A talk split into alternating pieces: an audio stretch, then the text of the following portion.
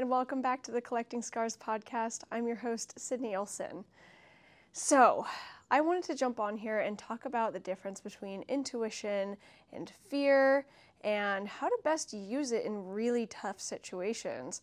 I'm going to be telling a personal story because I just had something really intense happen to me and I had to figure out something really quick and make a massive decision where the paths were two very separate things. And a lot of times it's very hard to do this. It's hard to do this anyway. I identify as a very decisive person usually. If I want something to eat, I know exactly what it is. Whatever I'm going to wear, I know exactly what it is. I don't have any trouble coming up with the small stuff. I can make decisions on what to do with the day so easily. I don't have to sit there and go back and forth usually. It's normally just whatever comes up first is the one that I end up doing, right? And that's usually how your gut works. So a lot of times you're like, oh, this is what came up first. This is what's important. However, our ego is loud. Our ego is the negative voice in our head telling us why we can't do things and why this isn't going to work out and why we're going to be homeless and end up on the street and why we're going to die.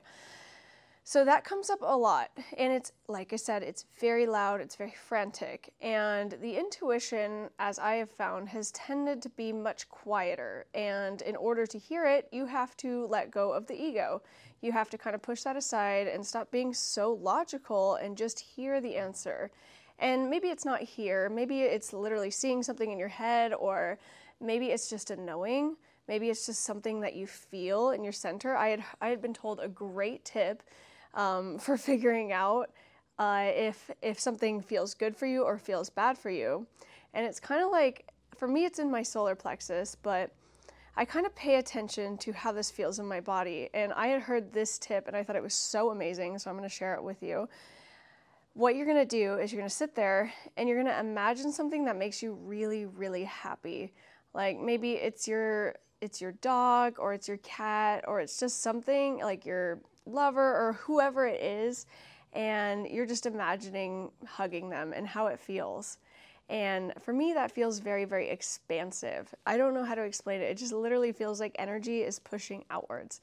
And then what you do next is you imagine that cat is dead or that dog is dead. I know it's so, so sad and so morbid, but you can feel this kind of constriction in your solar plexus. And that's kind of how you know it's not great. It's not a good feeling. So it's really fun to actually use that technique to kind of make small decisions, whether that be things that you want to eat or things that you want to wear or a place that you want to go that day or something you want to do. And it's just fun to kind of see how that feels and then reflect on it later, being like, oh yeah, that was an interesting decision I made and this is why and blah, blah, blah. But the interesting thing with decisions is that once you make that decision, you know it's the right thing to do. It always is, because things could literally not be any other way, because that's how you're living. And when you really believe that, there is like an umbrella of how bad life could possibly be, right? If you understood completely that wherever you are right now is perfect and there's a complete reason for being exactly where you're at. And for me personally, life has just been too much of a coincidence to believe any other thing. So for me, that really works. So I want to get into this story on something that was really, really hard for me, but ended up being a really great thing and a great lesson. So a couple weeks ago, I think it was the day after Thanksgiving, I got my cat a really cute toy from Target. It was $2. And it was a little squirrel and it had a tail and it was like so adorable. And I bring it home and my cat's immediately so happy about it. He's running around with it. He's like playing with it. And we're just like, oh, that's so sweet. Well, he starts ripping it apart and pulls off the tail. And I'm just like, wow, that was really quick. My cat, I don't know if you can hear him, by the way, he is laying next to me and he is purring. So if you do hear that, I apologize, but also not, because who doesn't want to hear a cat purr? So then I had the immediate thought, and so did Richard. We both had this thought, like, we should throw that tail away, because he ripped off the tail of the squirrel. And I went and did something else first, and then I came back and it was gone. And I looked around and I couldn't find it anywhere. And I immediately jumped to the assumption that he probably ate it and both Richard and I agreed on this, but it was pretty small, and we looked it up online, and it was smaller than a hairball, really, so I assumed it would be totally fine. And I didn't feel right about that. I did want to take him to the doctor immediately, but I thought it might be a little silly, like kind of a waste of money, especially because he's more than likely going to be fine. So what we did instead is we monitored him for the next couple days, and he was still eating, drinking water, going to the bathroom, wasn't throwing up, was totally fine, being his super fun, cuddly self. So we were about to go to Hawaii, and we went and thinking things were totally fine. And while we were in Hawaii, we had someone babysitting him who also told me he was doing great. Super normal Jackson. So after Hawaii, we come back and we took a red-eye flight. So we got in around 7:30 in the morning, which is when I fed Jackson his meal.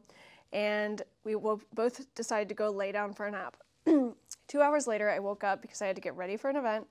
And I come out to the kitchen and I hear my cat make a very strange noise, like, wow, and I've never heard him make that noise before. So I run out and I see him in the living room retching, like he's about ready to throw up. So I grab him and I turn him towards the hardwood floor, and he starts projectile vomiting. And I don't mean just vomiting. I mean, it's everywhere. It's probably a good 6 feet that he makes it out, and he's a tiny cat. And he kept doing it over and over and over again. And we're freaking out because we're like, oh my gosh, how are we going to clean this, first of all? But second of all, like, I cannot believe that just came out of my cat. I've never seen that before. So immediately I make an appointment with his vet, and they don't have anything open that day, but they said I could come in tomorrow first thing in the morning. So we watched him for the rest of the day. He threw up a little bit more, but he was still eating, and he was still kind of being his normal self besides that. So the next day we go into the vet, and they do an x-ray, and they do blood work and all of the stuff. And, you know, vet bills are expensive. Let's just start out by saying that. So I immediately am like, okay, cool, what's wrong with him? And they said we need to take him to the emergency room because he needs an ultrasound, and they don't have that equipment there. And there's got to be something deeper going on with him. And I explained the story about how he ate the squirrel tail, and they're aware of this, but at the same time, it had been like 2 weeks since that had happened. So they didn't really believe that it was connected to that.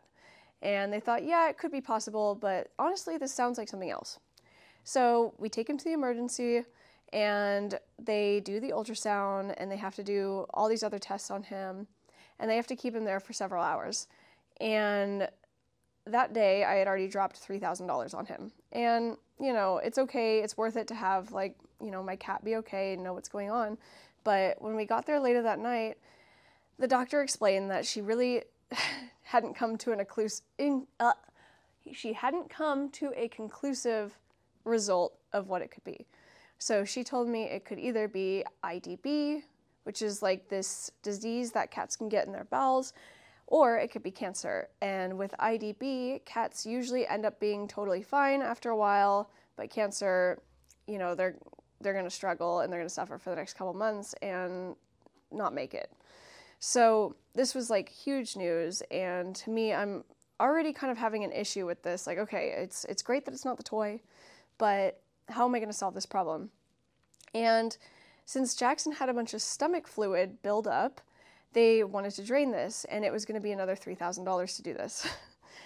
And at the time, I'm just thinking, like, oh, no, like, this doesn't have to be this. I think that it'll pass whatever it is, you know, the fluid will come out, and I'm not thinking very smart. But something didn't feel right about them draining the fluid. So I said I wanted to take Jackson home and just give him medicine that way and see what would go on from there. After all, I wasn't ready to pay $6,000 total for Jackson's bill. So I take him home.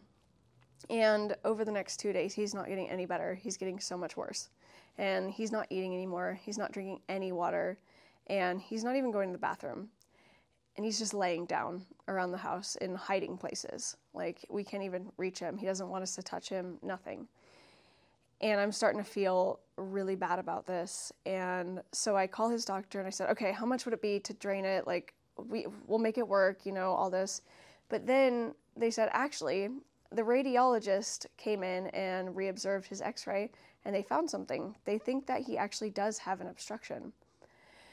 So the obstruction, being the squirrel toy that he had eaten 2 weeks prior, is suddenly on the table again. And this makes it really, really hard to trust these doctors, even though, of course, they're doing the best they can. And medicine is tricky and all of that. I totally understand that. But one thing is going to cost $3,000 and the other one is going to cost a lot more because they'd have to do surgery to get it out. So we go back into the emergency room and we're talking to this doctor and they're explaining that Jackson looks way worse than he did 2 days ago. His stomach is super swollen. There's so much fluid in it. He's at risk of it rupturing. And the only possible way out of this is surgery. Only they're not sure whether or not they're going to find anything because they couldn't find it on the ultrasound. His x-rays look strange, but they were thinking it could be that, but they're not going to know for sure. And when I say the amount of money I had to drop on this, without getting too specific into details, because it is a lot, it's more than I paid for my second car. And that second car, I paid in payment plans for a very long time. And at the vet, they don't let you do payment plans. They make you pay up front, which is so crazy to me. And I think that's really flawed. And there's just so many things I could go into about this, but it's really horrible. And now I'm encouraging all my friends to get pet insurance because that would have saved a lot of money. But anyway, so I have this choice now that I'm brought to the attention with. It's either you pay this money and your cat gets surgery and he might be okay, but we're really not sure and we cannot promise you anything, or we have to put him down. And like I said, the amount of money it costs isn't anything to, like, I don't even know how to explain this. The amount of money it costs was astronomical. Like, let's just say that. I don't think I've ever paid for anything up front that cost this much money. So the idea of it was very scary. I get the bill, and the first thing I think is, there's no way I'm doing this. Well, that was my ego talking. It was immediately going to the place that, oh my gosh, if I pay for this, eventually I'll run out of money, and I'll be homeless, and I will die. That's like a lot of the fear that comes in from our ego. But I decided to get quiet for a second, and Richard and I are talking about this, and we're having a really hard time. But I said, I need a minute of silence. And so I sat there for a minute, I focused on my breath, and I thought about it, not logically, but how do I feel? And so I measured out both of those decisions with how I felt about the cat, which ironically enough, it was a cat. So it was about like the cat being cuddled, you know, like, and how expansive that feels versus the cat dying and how, you know, triggering that feels. So I was sitting there and just breathing in and realized I do want to do the surgery, and there's something that feels really good about it. So even though I would have to pay this, it would be okay. I would figure it out, I would get the money back, it's going to be totally fine. So then I go and I tell them, we're going to do this, and I bring out my credit card, and we had to put it in two different transactions so my bank wouldn't freak out and decline my card. And as I scanned it, I couldn't help but giggle. I was so grateful. I also learned about what it truly means to be abundant. The fact that I could actually afford this and still be totally okay afterwards meant so much to me. If I'm being completely honest, the strike and everything that's happened over the last year has gotten me into a place where I wasn't feeling as abundant financially and I was scared.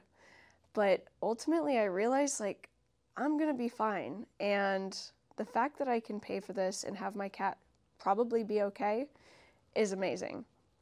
So, of course, we're still really nervous because, like I said, it was only a chance that this was going to work out. And they couldn't give me a clear probability that it was going to happen or anything. But like I said, I just had a really good feeling. So Richard and I end up going to go see Nate as a going away party before he goes and works in Hawaii for a couple weeks and then goes up to Seattle. And we wanted to get our mind off of it, so we went. And while we were there, the surgeon calls me and he says, I just want to let you know, there is no way this isn't going to be an obstruction. It looks crazy. This has to be an obstruction. I have seen this before. I've done this surgery on so many animals. But it needs to happen now. I don't think Jackson's going to make it to the morning. So I said, have at it, go do it right now. And he said he would call me when he was done. And of course, the entire time I'm thinking about this over and over. I'm thinking, did I make the right choice? But I had to sit there and be confident with the fact that the choice has been made, so arguing with it is not helpful. So I said, I made the right choice, and whatever happens, happens. Even if Jackson doesn't make it, there's a lesson to be learned here, and I'm open to it. So then, a couple hours later, the surgeon calls me at 11 p.m. and he says, I got it. Jackson's going to be okay. They pulled out the damn squirrel toy. I could not believe it. And the amount of celebratoriness that was happening in my head was crazy. But at the same time, I know that a cat recovering from surgery is also no joke. So there's a lot more steps to take, and I want to make sure that he's totally okay. But in that moment, I had realized how much I had just learned, and I completely shifted to a different version of myself in that moment. I felt so different having made that choice, because it was really like we were going to either put him down or we were going to do that, and it worked out. So anyway, that's the story that I wanted to share, and I really do believe that this applies to all areas in life. Our ego can be so loud, and it can tell us that we are making the wrong choice or that something really scary is going to happen, and it might, but no matter what, we're going to eventually be okay. We really are, and we do have to believe that. So I know that a couple of my friends that have kids kind of made fun of me for this. They're like, oh my gosh, it's just a cat, blah, blah, blah. But to me, Jackson is so important in my life. He is my best friend, and I would do anything to keep him alive. And I just want to let you guys know that it's going to be okay. It's going to be okay. Learn to use your intuition. Quiet down your ego at times if you have to. I don't think the ego ever really goes away, but we definitely can have a better way to manage it. So figure out what works for you and apply it. Okay, I hope that was helpful. This is a very intense story, but I am so grateful that I've gone through it and that I'm learning from it and that I have my cat sitting right next to me right now, and he's currently purring. He's got a cone on his head, and he's going to be totally okay. So thank you guys for listening, and I'll talk to you next time. Have a great day, and make sure to leave a review or a rating. I very much appreciate it, and it helps me put this podcast on the map. And I will be having more episodes for you guys. I know that I have not been the most consistent with this, but I am really trying to get better. And it is a total goal for mine in 2024 to be very consistent with the podcast. So let's talk soon. And thank you guys so much for listening. Bye.